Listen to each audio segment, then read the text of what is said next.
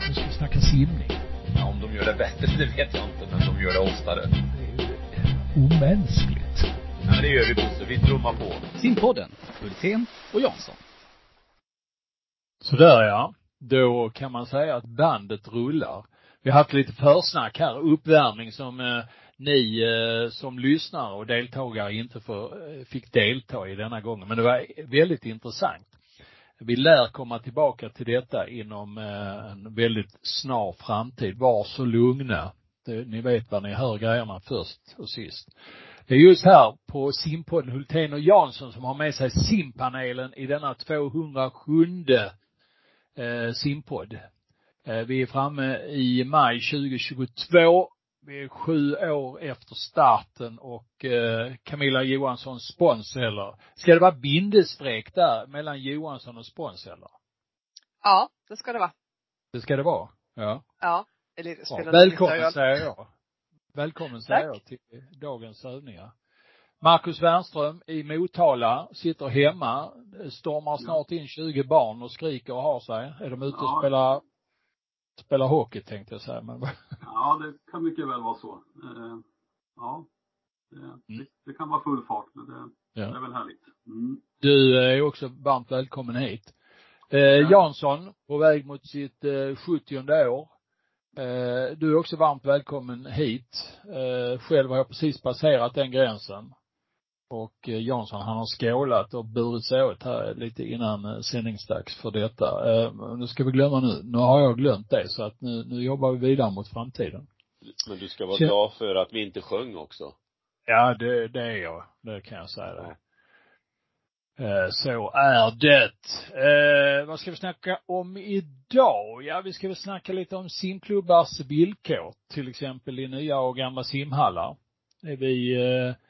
okunniga, vi är förmjäkna dåligt informerade som simmänniskor när vi bygger nytt. Jansson är mitt inne i den rulliansen just nu. Camilla har varit med om en resa in i en ny simhall här och sett före, under och efter.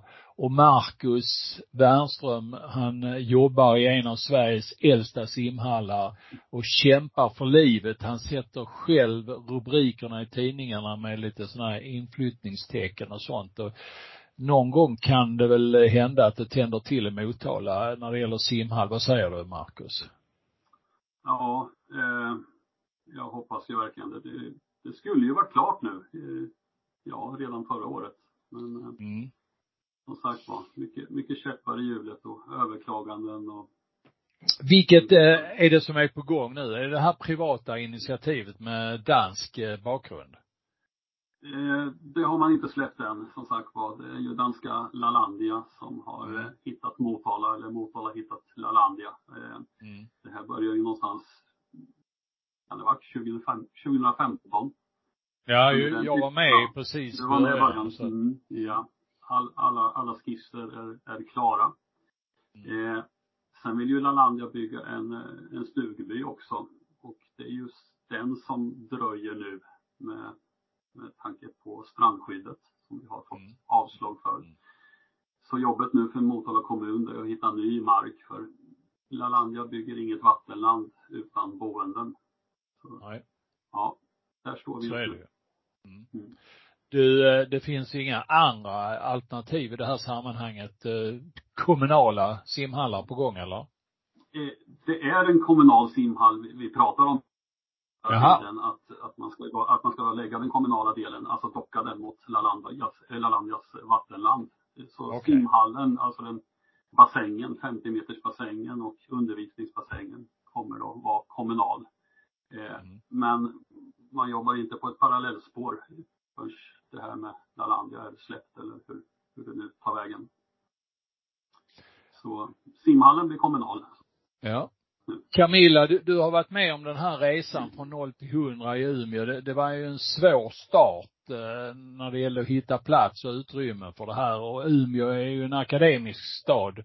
Och i akademiska städer brukar sånt här vara lite jobbigare om vi tittar på Uppsala, Lund och då Umeå, så är det ju många vägar som ska öppnas för att det här ska fungera. Vad säger du nu efter ett antal år här? Dels när du var med under själva planeringsfasen, under genomförandefasen, och nu har ni liksom kommit igång ordentligt. Blev det som ni hade tänkt? Ja, det måste jag säga. Den här bassängen som vi har, navet, det var ju en 27 år gammal långbänk.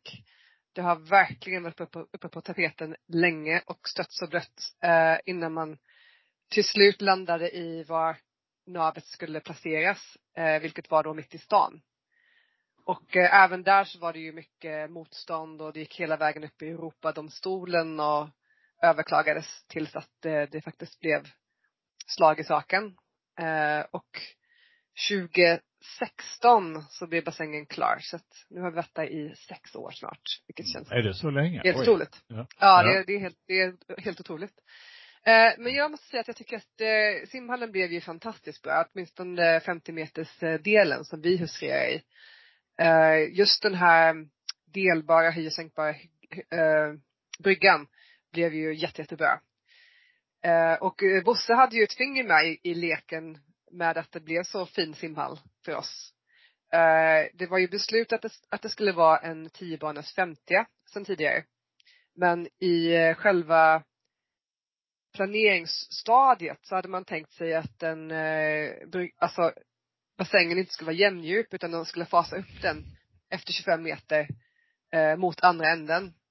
Vilket vi kände var en väldigt dålig lösning, för det blir ju en långsammare bassäng och det gynnar inte någon på något sätt. Och i sista minuten så lyckas vi få till ett möte med politikerna. Där Bosse, som då jobbade för Skandinavien Swim System, så. Mm. Ja. Swim System Skandinavien kom dit och visade en presentation som bara knockade sockarna av våra politiker. Med möjligheter då. Just med den här höj- och sänkbara bryggan som man var delbar. Och en höj- och sänkbar botten som är placerat då i 50 meters bassängen. Och det har ju gjort att vår bassäng är mycket mångsidig. Man kan ju använda det till jättemycket grejer. Så att det känns som att vi kommer ha nytta och glädje av den här simhallen i många, många år framåt. Så vi är jättenöjda. Förutom läktarkapaciteten. Det är väl det som vi inte fick. Jansson, du har ju lagt nästan mer än fulltid senaste åren på nya badet i Filipstad. Mitt inne i den här processen nu. Har man satt spaden i jorden än? Man har rivit den gamla och ska göra grundfundamenten till den nya. I princip nu under sommaren börjar man med det. Den ska ju vara klar nästa höst i november. Så att, ja, det är ju mitt i en process. Men det blir ju varken någon 50 meters bassäng eller 10 banor. Det blir 6 banor och 25 meter och 2 meter breda banor. Men utgångsbudet var ingen bassäng alls. Eller kanske en 4 banors. Så man får ju lite grann ta det utifrån det. Den 6:e banan vi fick till, den kallar de fortfarande Thomasbanan. För det var den sista striden som inte, det kunde vi inte riktigt ge upp på. Men sen kommer ju nästa fas då. Det är ju, och det kanske är lite grann det som är ett litet problem eller ett stort problem runt om i landet. Det är ju när en bassäng är ny och det kommer in olika aktörer som driftar den. Hur tillgängligt blir det för simklubbarna? Vilka kostnader blir det för simklubbarna? Och vi är ju då i en fas att vi ska gå i clinch med kommunen nu för att vi ska säkerställa att vår lilla förening, som i stort sett är ingenting idag förutom simskoleverksamhet som vi bedriver i kommunerna runt omkring, ska känna oss trygga att vi kan växa och få igång ett antal grupper och få plats och så vidare. Och här har jag ju fått ganska många signaler senaste året och senast för bara några veckor sedan. Att det är en hel del bassänger som är nya, men förutsättningarna för simklubbarna har blivit sämre. I något fall oerhört mycket dyrare. I princip dubbla priser. I något annat fall tillgängligheten blivit starkt begränsad. Alltså man har en större bassäng, men eftersom man inte får har tillräckligt med grupper och så blir det ändå en försämring. Och det är ju någonstans här, vad ska vi säga, det andra delen av slaget står. Den ena delen är att det måste byggas bassänger, vi måste ha bassängyta. Men sen är ju den andra delen tillgängligheten för simklubbarna. Vi hör ju väldigt oroväckande snack från Täby till exempel nu. Grums har haft, vad jag förstår, stora problem utan att jag... Säffle. Mm. Vi tar om Säffle som fick en ny inomhus 50. Där har man ju haft problem med att få de ytor man hade trott sig om. Och gång på gång så går klubbarna på huvudet här och får inte det utrymmet. Så det betyder att det är oerhört viktigt att göra ett bra researcharbete, ett bra kommunikationsarbete med kommunen framförallt. Och det är ju där det viktiga är, om det ska komma in en privat aktör, att simklubben har haft en rejäl diskussion och att kommunen är intresserad av att backa upp simklubben. För att det är de här privata aktörerna, de vill ju bara tjäna pengar. Det är bara, de gör ju inte detta av ideella idéer, utan de vill ju tjäna pengar. Så då förstår man ju att de vill sno så mycket av verksamhet som möjligt. Och där är det viktigt att göra bra avtal med kommunen som sedan i sin tur gör bra upplägg och underlag för sina upphandlingar. Hur går det för dig, Jansson, där? Ja,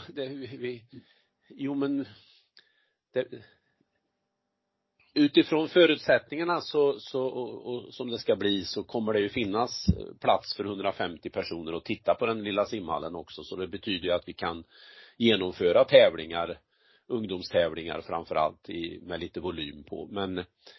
Men det jag tänkte på är att jag har försökt att följa debatten här i Värmland kring hallar generellt sett. Och även så i min hemkommun. Och då blir det ganska slående att en simhall, den byggs för allmänheten. Och sen ska man försöka få in simning i den. Och då är det bara simklubben som slåss för det. Men när man bygger de andra hallarna, då bygger man dem för idrottsverksamheten. Man bygger innebandyhallen i Filipstad för att innebandyförbundet ställer vissa krav och man är uppe i ett visst seriesystem. Och det blir en läktare för 500 för att man måste uppfylla grejer. Man bygger det för den idrotten. Man byggde hockeyhallen för att kunna klara av i alla fall upp till division 2-nivå på hockey. Och då är det inte tal om att det i innebandyhallen eller i hockeyhallen ska då vara en massa... jag höll på att säga turister, men betalande publik, utan det är ju föreningsverksamhet.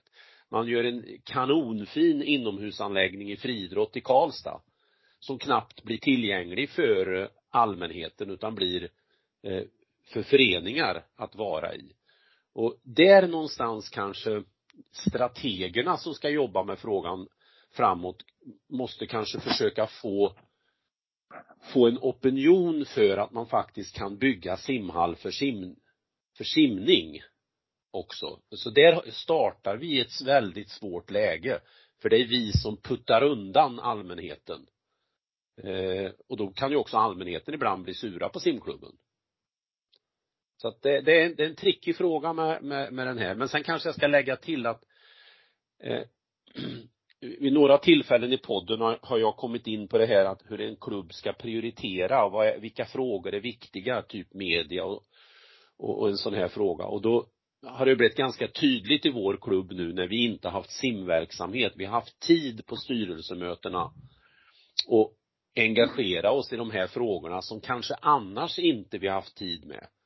Så att det är väl ett budskap till de klubbar som är i full drift: försök ibland att stanna till och glöm den där vardagen och så titta lite mer på de taktiska, strukturella, större frågorna.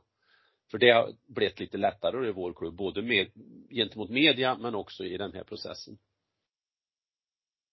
Marcus, ditt inspel i den här frågan som står och lite trampar på samma ställe som du har gjort nu några år. Är du mogen och är klubb mogen att ta det här steget in och orka göra hela den här processen från 0 till 100 med simhall? Ja, alltså det är ju inte självklart. Utan det gäller att ha muskler när man går in i det arbetet. Idag är vi ju bortskämda. Alltså Motala simsällskap har ju varit en del av Motala simhall sedan den byggdes 71. Vi behöver liksom inte stångas för några tider där, utan allt rullar på av tradition. Så när, om vi går in i någonting nytt, så gäller det att vara på tårna helt enkelt. Och ha en stark styrelse framförallt som tar de här puckarna. Och generellt i alla fall i kommunen där jag verkar här, så känns det som att vi får jobba lite hårdare för att få hjälp med vissa saker. Ta till exempel en scoreboard, alltså lite som Thomas var inne på, att få upp en scoreboard i simhallen och få betalt för en tidtagningsanläggning till simhallen. Det får man stångas för, medan i andra idrotter med hallar så är det självklart att bygger kommunen en gympahall så smäcker man upp en scoreboard. Behöver friidrottsklubben en ny höjdhoppsmatta, ja, men då ser man till att den ligger där, trots att det inte finns något som heter allmänhetens hoppning. Så min känsla är att vi får jobba lite hårdare för att få igenom de här sakerna i simhallar. Camilla? Nej, men mitt bästa tips, det är väl att man måste lägga på som 17 i det här. Man får inte ge sig, för det kommer vara många stängda dörrar. Det kommer vara många som inte vill att man ska vara inblandad i det här. Men om man inte är det, då kommer man liksom inte få den simhall som man vill ha. Och så kommer det ju otrevliga överraskningar sen. När vi skulle flytta in i navet, så hade de ju lovat oss att de inte skulle höja taxorna så mycket. Och det hade de inte på barnhyran i 50-metersbassängen. Men däremot så hade de ju 10-dubblat hyran för multibassängen där vi har vår simskola. Så det var ju liksom ett otroligt bett liksom till oss. Så att vi betalar ju, största delen av vår bassänghyra är ju för multibassängen som är 10 gånger 16 meter. Det är det vi betalar kanske 60-70% av vår hyra till varje år. Så utan att kanske förlänga den här diskussionen alldeles för mycket nu, så krävs det mycket arbete, det behövs mycket research, många möten, och sen att man verkligen ser till att jobba genom kommunen och ställer krav på kommunen som simklubb. Inte ge sig, lita inte på kommunerna. Vågar man säga så? Ja, annars är risken att man bara får det ljust och fräscht, men inte bättre. Nej. Troligtvis dyrare. Och det blev inte bättre av. Nej. Man bör kanske komma ihåg i en dialog att simskoleverksamhet är ju en av få verksamheter, förutom att vi arrangerar tävlingar, där vi kan ändå tjäna lite pengar för övrig verksamhet. Och därför blir det ju, för vi kan inte sätta upp reklamskyltar som vi vill i simhallar idag, som man kan göra på andra arenor. Så att det är snålt att få ihop det för en simklubb. Det finns ju kommuner som i sitt underlag för sin verksamhet säger att kommunen inte får syssla med simskolor, för det tillhör inte deras kärnverksamhet. Och det är rätt bra om man har det inskrivet. Kommunerna ska inte syssla med simskolor, ska ju simklubbarna göra, de som är specialister. Lika så ska ju inte kommunerna hålla på och ha restauranger och konkurrera med hyror och så vidare och så vidare. Ska vi vända på kuttingen lite nu? Någonting som har dykt in i svensk simning här senaste tiden, det är ju ungdomstävlingar utan resultatlistor för de här yngre. Eller rättare sagt en traditionell resultatlista. Man bara slänger ut resultaten rakt ut i etern så att säga, och rangordnar inte folk. Hur upplever du det, Marcus?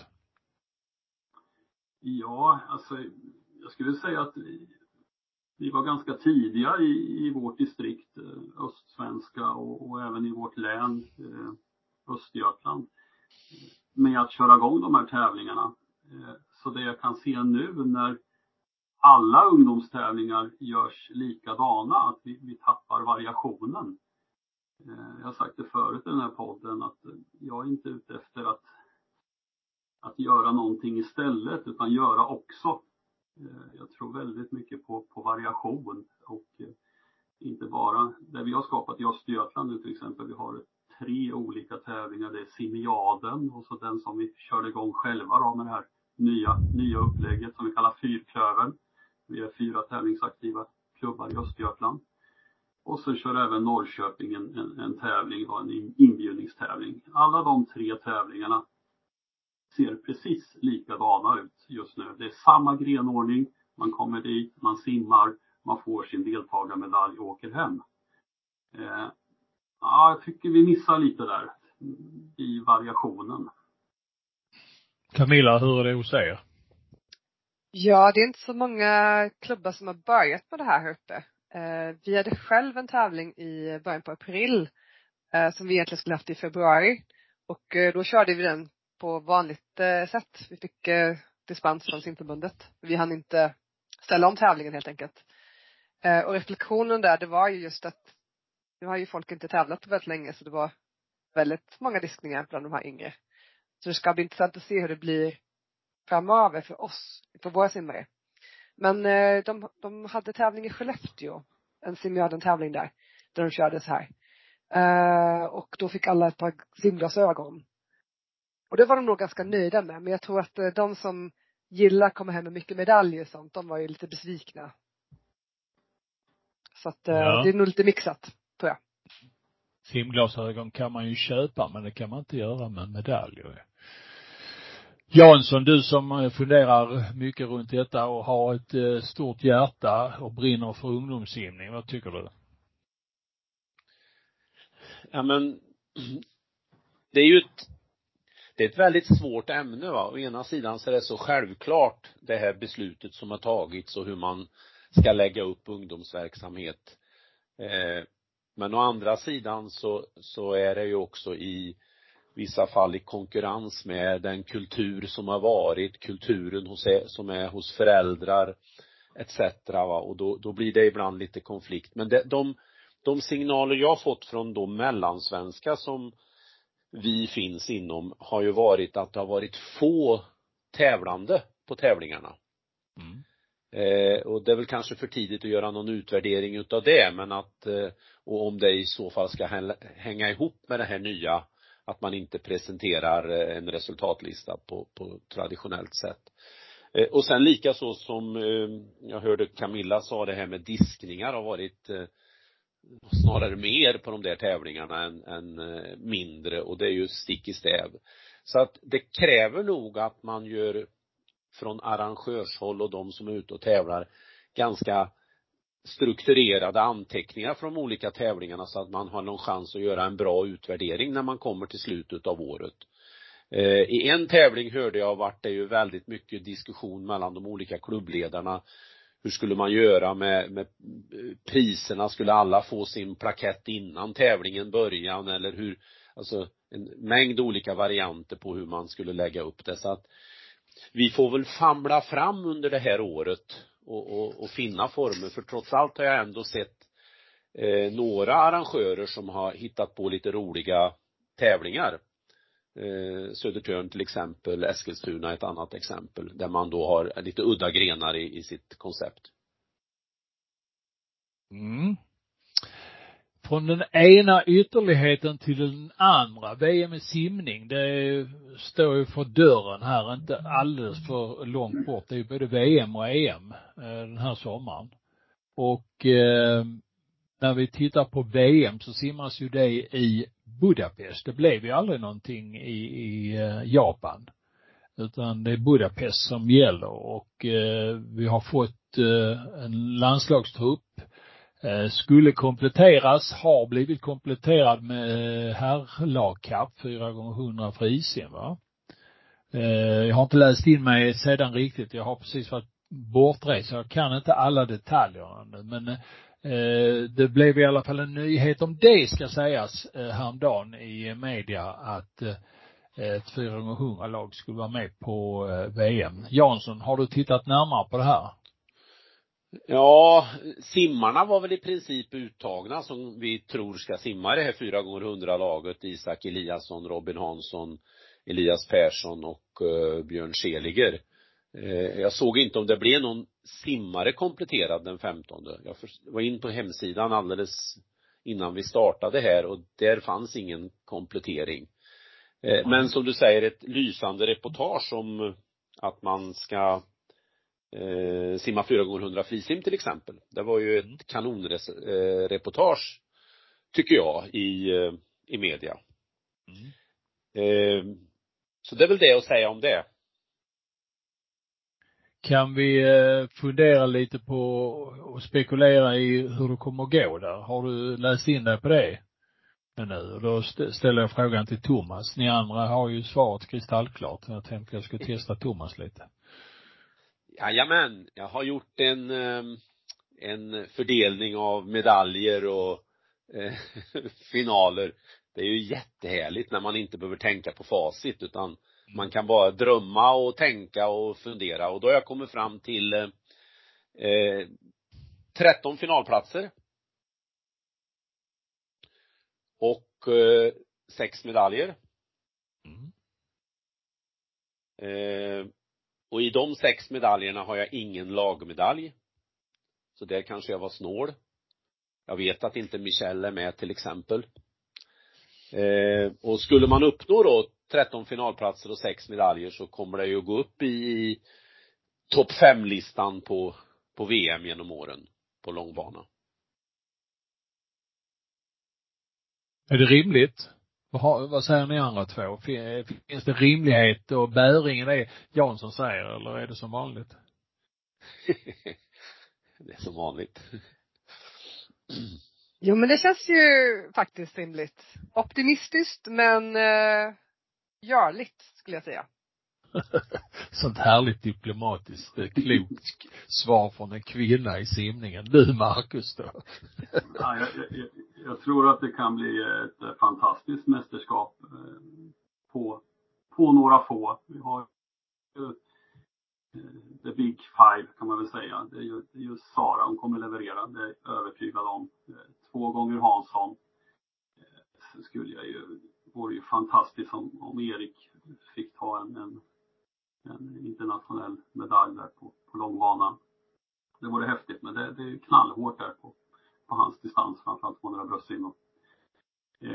Och sen är det Björn då som kliver in där som nummer 5 då, nu när Michelle har tagit timeout, som jag kanske inte är redo för medalj, men kan känna att han närmar sig de bästa och simmar en final på 50 frisim.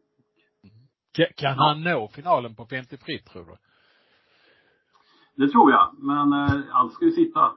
Som sagt, det finns ju inte utrymme för några misstag. Start, uppgång, målgång, allt måste sitta.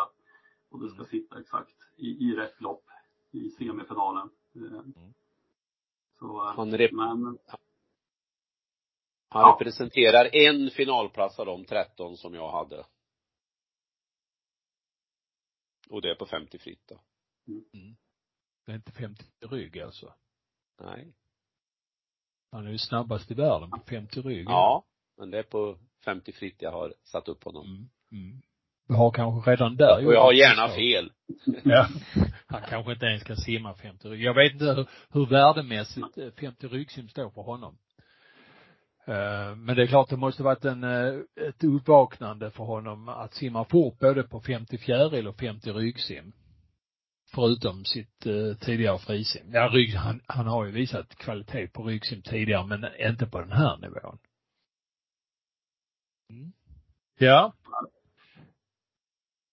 Ja, jag hoppas att hans nerver håller för ett mästerskap också. Ja, och att hans rygg håller. Så att han är genomtränad och bra nu, för han har ju haft ryggproblem under uppväxten. Och det är klart att han har ju växt länge. långt alltså. Inte länge kanske, men långt. Så att det är klart att det är inte jätteenkelt att få allt det där att stämma. Men det verkar ju som om man har varit hel och ren nu ett bra tag. Och det är jättetrevligt. Jag hoppas alla förväntningar som går att infria för honom ska göras. Det ska bli väldigt kul att följa. Men vi ska återkomma till det där med VM sen, tror jag. Vår tid är inte oändlig, utan den är ändlig, Jansson. Det måste du inse. För nu ska vi snacka skidor. Det är ju ett av dina populära skidor, ja. Och då ska inledningen vara ungefär så här, att Jansson som har skrivit dagens program, han har en käpphäst om att simningen kanske skulle tjäna lite på att mer profilera sig och visa sig vara en tuff konditionsidrott. Förr i tiden, och nu backar jag bandet 30, 40, 50 år, då var ju simningen känd för att vara kanske den idrott tillsammans med skidåkning som man tränade allra mest i. Man lyfte fram kanot var fjärde år också, men simningen var ju, ska vi säga, urtypen för hård idrottsträning. Och det där har ju fallit bort under årens lopp. Mycket på grund av att vi har tränat mindre, men också på att distanserna har blivit lite kortare för framgångsrika svenska simmare. För jag tror det finns i allmänhetens ögon ett likhetstecken mellan hård träning och distansidrott. Och de tror att korta arbets- och tävlingspass inte innebär lika tuff träning. De har ju inte alltid rätt där, allmänheten, men så är det väl också. Finns det någon anledning att profilera det här hårda? Vad skulle vi tjäna på det då, Thomas? Ja, men det finns i den svenska kulturen. Jag håller ju på och skriver en bok om simklubbens snart 100-åriga historia, och kommer då in på också lite hur det var med simborgarmärket och simpromotion och sådär på 20-talet när vi tittar tillbaka. Och då slår det mig när jag går igenom alla de här tidningarna bakåt, den historiska bakgrunden till exempel för skidor, hur den har profilerats från början. Och när man träffar på folk så liksom så är min känsla att ska man träna något ordentligt, då ska man typ åka skidor. Det är väl bra att ni går och simmar ibland typ. Och jag tror då, för att nå lite närmare till folksjälen, som inte kanske vår idrott riktigt gör. Några av våra stjärnor gör ju det. Therese, inte minst. Sara är ett annat exempel. Så skulle vi tjäna på att faktiskt beskriva idrotten utifrån de faktiska sanningarna. Och det var lite roligt. Jag hade ju, innan simhallen fick stänga ner här, så hade jag 3 dagar i veckan, så kom det lite löst ihopplockat folk, lite löpare och någon som var väldigt Vasalopps orienterad, och var med och simmade, för de skulle göra typ triathlon på sommaren sen. Och då visade det sig att när de hade kört och bytte ut, jag fick dem efter ett tag byta ut lite löppass och skidpass mot simpass. Och trots att de var kortare, så liksom, de var ju så rädda för att de skulle tappa kondition och allt det här, va. Men facit blev ju, nu är det här så ovetenskapligt det kan vara, för det var 3 personer. Men facit för de här 3 personerna blev att de höjde sina värden efter 4 månader att ha gått och simmat 3 dagar i veckan med det här gubb- och tant-gänget som vi är. Det tycker jag var lite spännande. Simning är en tuff idrott. Man ska lyfta armarna ovanför hjärtat. Mm. Man får inte andas när man vill, som man kan göra när man springer och så vidare. Så jag tror vi tjänar i popularitet. När du snackar i de här termerna och jämför, så då kommer jag ju tänka på den här Tony Rickardsson-sketchen. När han jämför Tony Rickardsson som kör 17 varv och med brutna armar och ben och allt möjligt, och jämför med Christian Olsson då, om ni minns på den här idrottsskalan, när han då ramlar ner i ett par plyschbyxor i en varm, god grop, och där kan du sitta och det myset, va.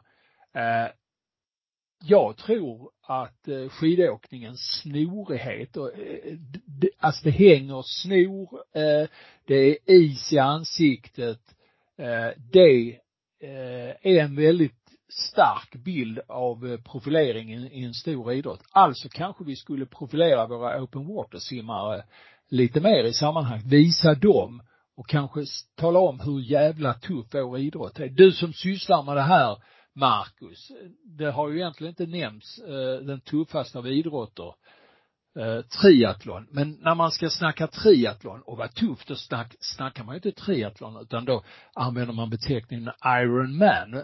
Vad är skillnaden där, så att säga? Är det ultimata att göra en Ironman, eller är vanlig triathlon tillräckligt tufft? Ja, det menar för gemene man. För en motionär, gemene man, ja. Ja, då har det här med Ironman att hålla på länge, det har ju blivit det ultimata beviset på att man är en hårding. Men som idrott så dras ju jag mer till olympisk distans, där du har taktiken, du har draftningen på cykeln och den biten, farten. Så, men sen är det ju många av de elitaktiva som tar steget över till de här långa distanserna, Ironman, och det är där pengarna finns i slutändan. Och de har skaffat sig ett försprång när de kliver in på de här långa distanserna, att de har med sig farten i alla tre discipliner. Du, Camilla, som brukar vara i Umeälven och göra några längder under sommarperioden, känns det tuffare att hoppa i där? Åtminstone tycker jag ert skrivande på Facebook är lite mer macho, om jag får använda det uttrycket, än när ni hoppar i och gör ett härligt simpass i navet i 28 gradigt vatten. Det känns tuffare även för er att hoppa i Umeälven. Jo, men det är ju rätt mycket kallare i Umeå än på navet. Och det är ju strömt, och det är stora laxar, och det är allt möjligt. Det är ju ett äventyr att hoppa i Umeälven. Och det är ju, precis som du säger, det är ju tufft liksom. Det som slog mig när du pratade nu, Thomas, också, det är att vi har faktiskt inte ens pratat om Elliot Södermans fantastiska insats på 25 kilometer som han kvalade till VM på i bassäng, där han snittade 1,08 i liksom 5,0 timmar. Det är helt galet så snabbt och bra det där var. Där kan vi snacka om utmaning och uthållighetsidrott. Jag tycker absolut att vi borde marknadsföra simning lite mer som den tuffa idrotten som det är. För jag tror att till och med våra egna aktiva som kommer upp i idrotten inte riktigt förstår hur mycket det faktiskt krävs för att bli typ OS-simmare till exempel. Hur mycket träning det faktiskt ligger bakom det här. Även hos sprinterna. Det tror jag är en vanlig missuppfattning, att man tänker, även som sagt som simmare, att man tänker att ja, men sprinterna, de tränar inte så mycket. Men det är ju helt fel. En OS-simmare tränar ju i alla fall 25 timmar i veckan. Minst. Och det är lite missvisande, tycker jag, på så här sociala medier, sånt, där man ser till exempel Sofie Hansson eller Louise Hansson, och så sitter de och fikar någonstans liksom. Och man får inte riktigt se det hårda passet som de faktiskt gjort innan det här fikandet liksom. Att man kanske borde fokusera lite grann på och visa, vad gör vi faktiskt för träning? Hur mycket är det? Vad innebär det att ligga simma minst 6-7 tusen per pass, 10 pass i veckan liksom? Hur känns det i kroppen liksom? Hur ser håret ut efteråt? Hur ser ögonen ut när man det har lekt in klor i timmarvis, snoret rinner och allt möjligt? Ja, Marcus? Jag skulle komma till det att vanligt folk utanför för simfamiljen, de vet ju ingenting om tider. Det är ju knappt man själv hänger med längre när det gäller världsrekord och hur bra vissa saker är. Så, men skulle du istället säga att alla vet att cykla Vätternrundan under 7 timmar, då är det betydligt fler som vet, wow, vilken prestation, eller göra under 2:30 på Mora. nästan alla vet att det är otroligt snabbt. Eller åka Vasaloppet på en tid och den biten. Men i simning så finns det inga riktiga sådana referenser som är bra. Göra en Ironman under 9 timmar till exempel. Det saknar vi. Återigen marknadsföring. Profilering. Vad säger du, Jansson? Ja, jag brukar till... Är du tuffare när du ligger och simmar i din sjö där i skogen än när du hoppar in i den mysiga varma simhallen i Kristinehamn eller whatever? Nu tränar ju inte vi på det sättet, så att det blir två olika grejer. Men däremot när vi är det ju spridda idrotter i den här församlingen, och det blir ju mycket tugg. Och jag försöker ju vara marknadsförare utav vår idrott vid varje tillfälle, vid varje kaffeklunk.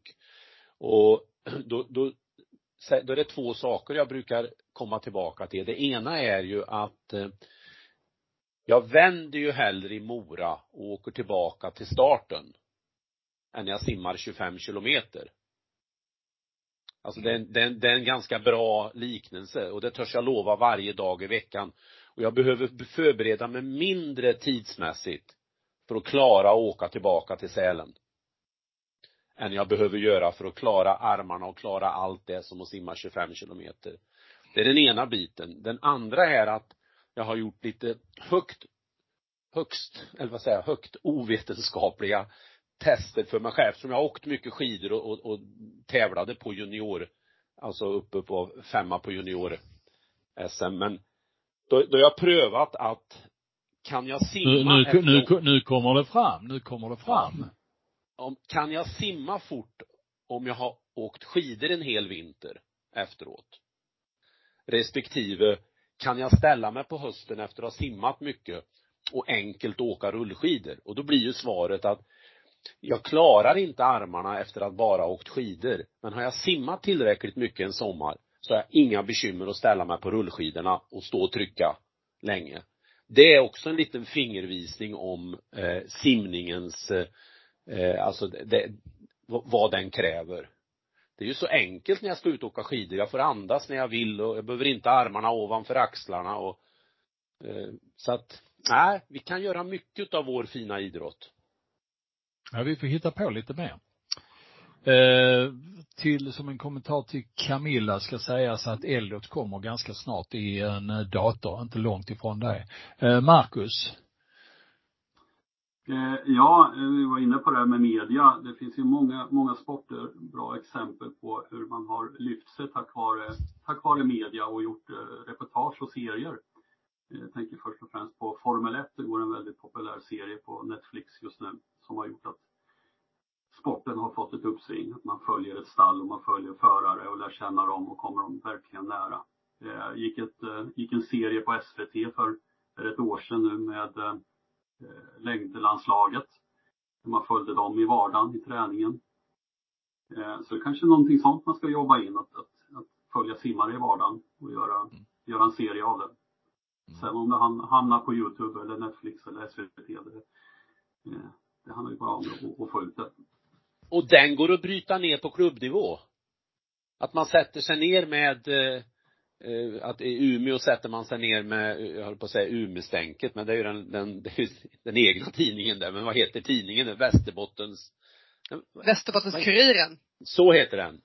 Alltså att få dem till exempel att följa, vara där på morgonträningen vid något tillfälle etc.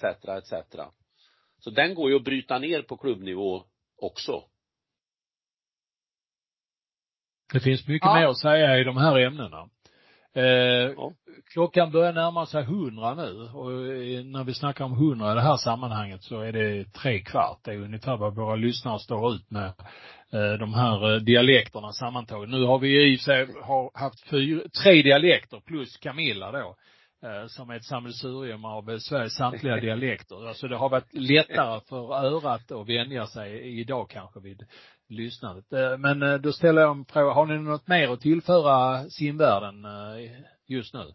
Innan vi drar snöret och icke mångsbodarna utan här vid 45 minuter. Nej, så var det. Vad bra. Då var det 207an avslutad och klar. Förs in till handlingarna och skickas ut till alla hugade spekulanter för att lyssna. Och har ni hört den sammanfattningen, då har ni redan lyssnat på det här. Och då får ni se fram emot 208 som kommer i en datortelefon och en hörlur nära dig ganska så snart. Så säger vi tack för idag. Tack Camilla. Tack. Tack Marcus. Tack så mycket. Och tack Thomas. Tack själv. Och skål igen. Ja, skål till Bosse. Och grattis. Tack för det. Grattis. Ha det gött. Vi hörs. Hej då. Nu ska vi snacka simning. Ja, om de gör det bättre det vet jag inte. Men de gör det oftare. Omänskligt. Men det gör vi Bosse. Vi trummar på. Simpodden, Hultén och Jansson.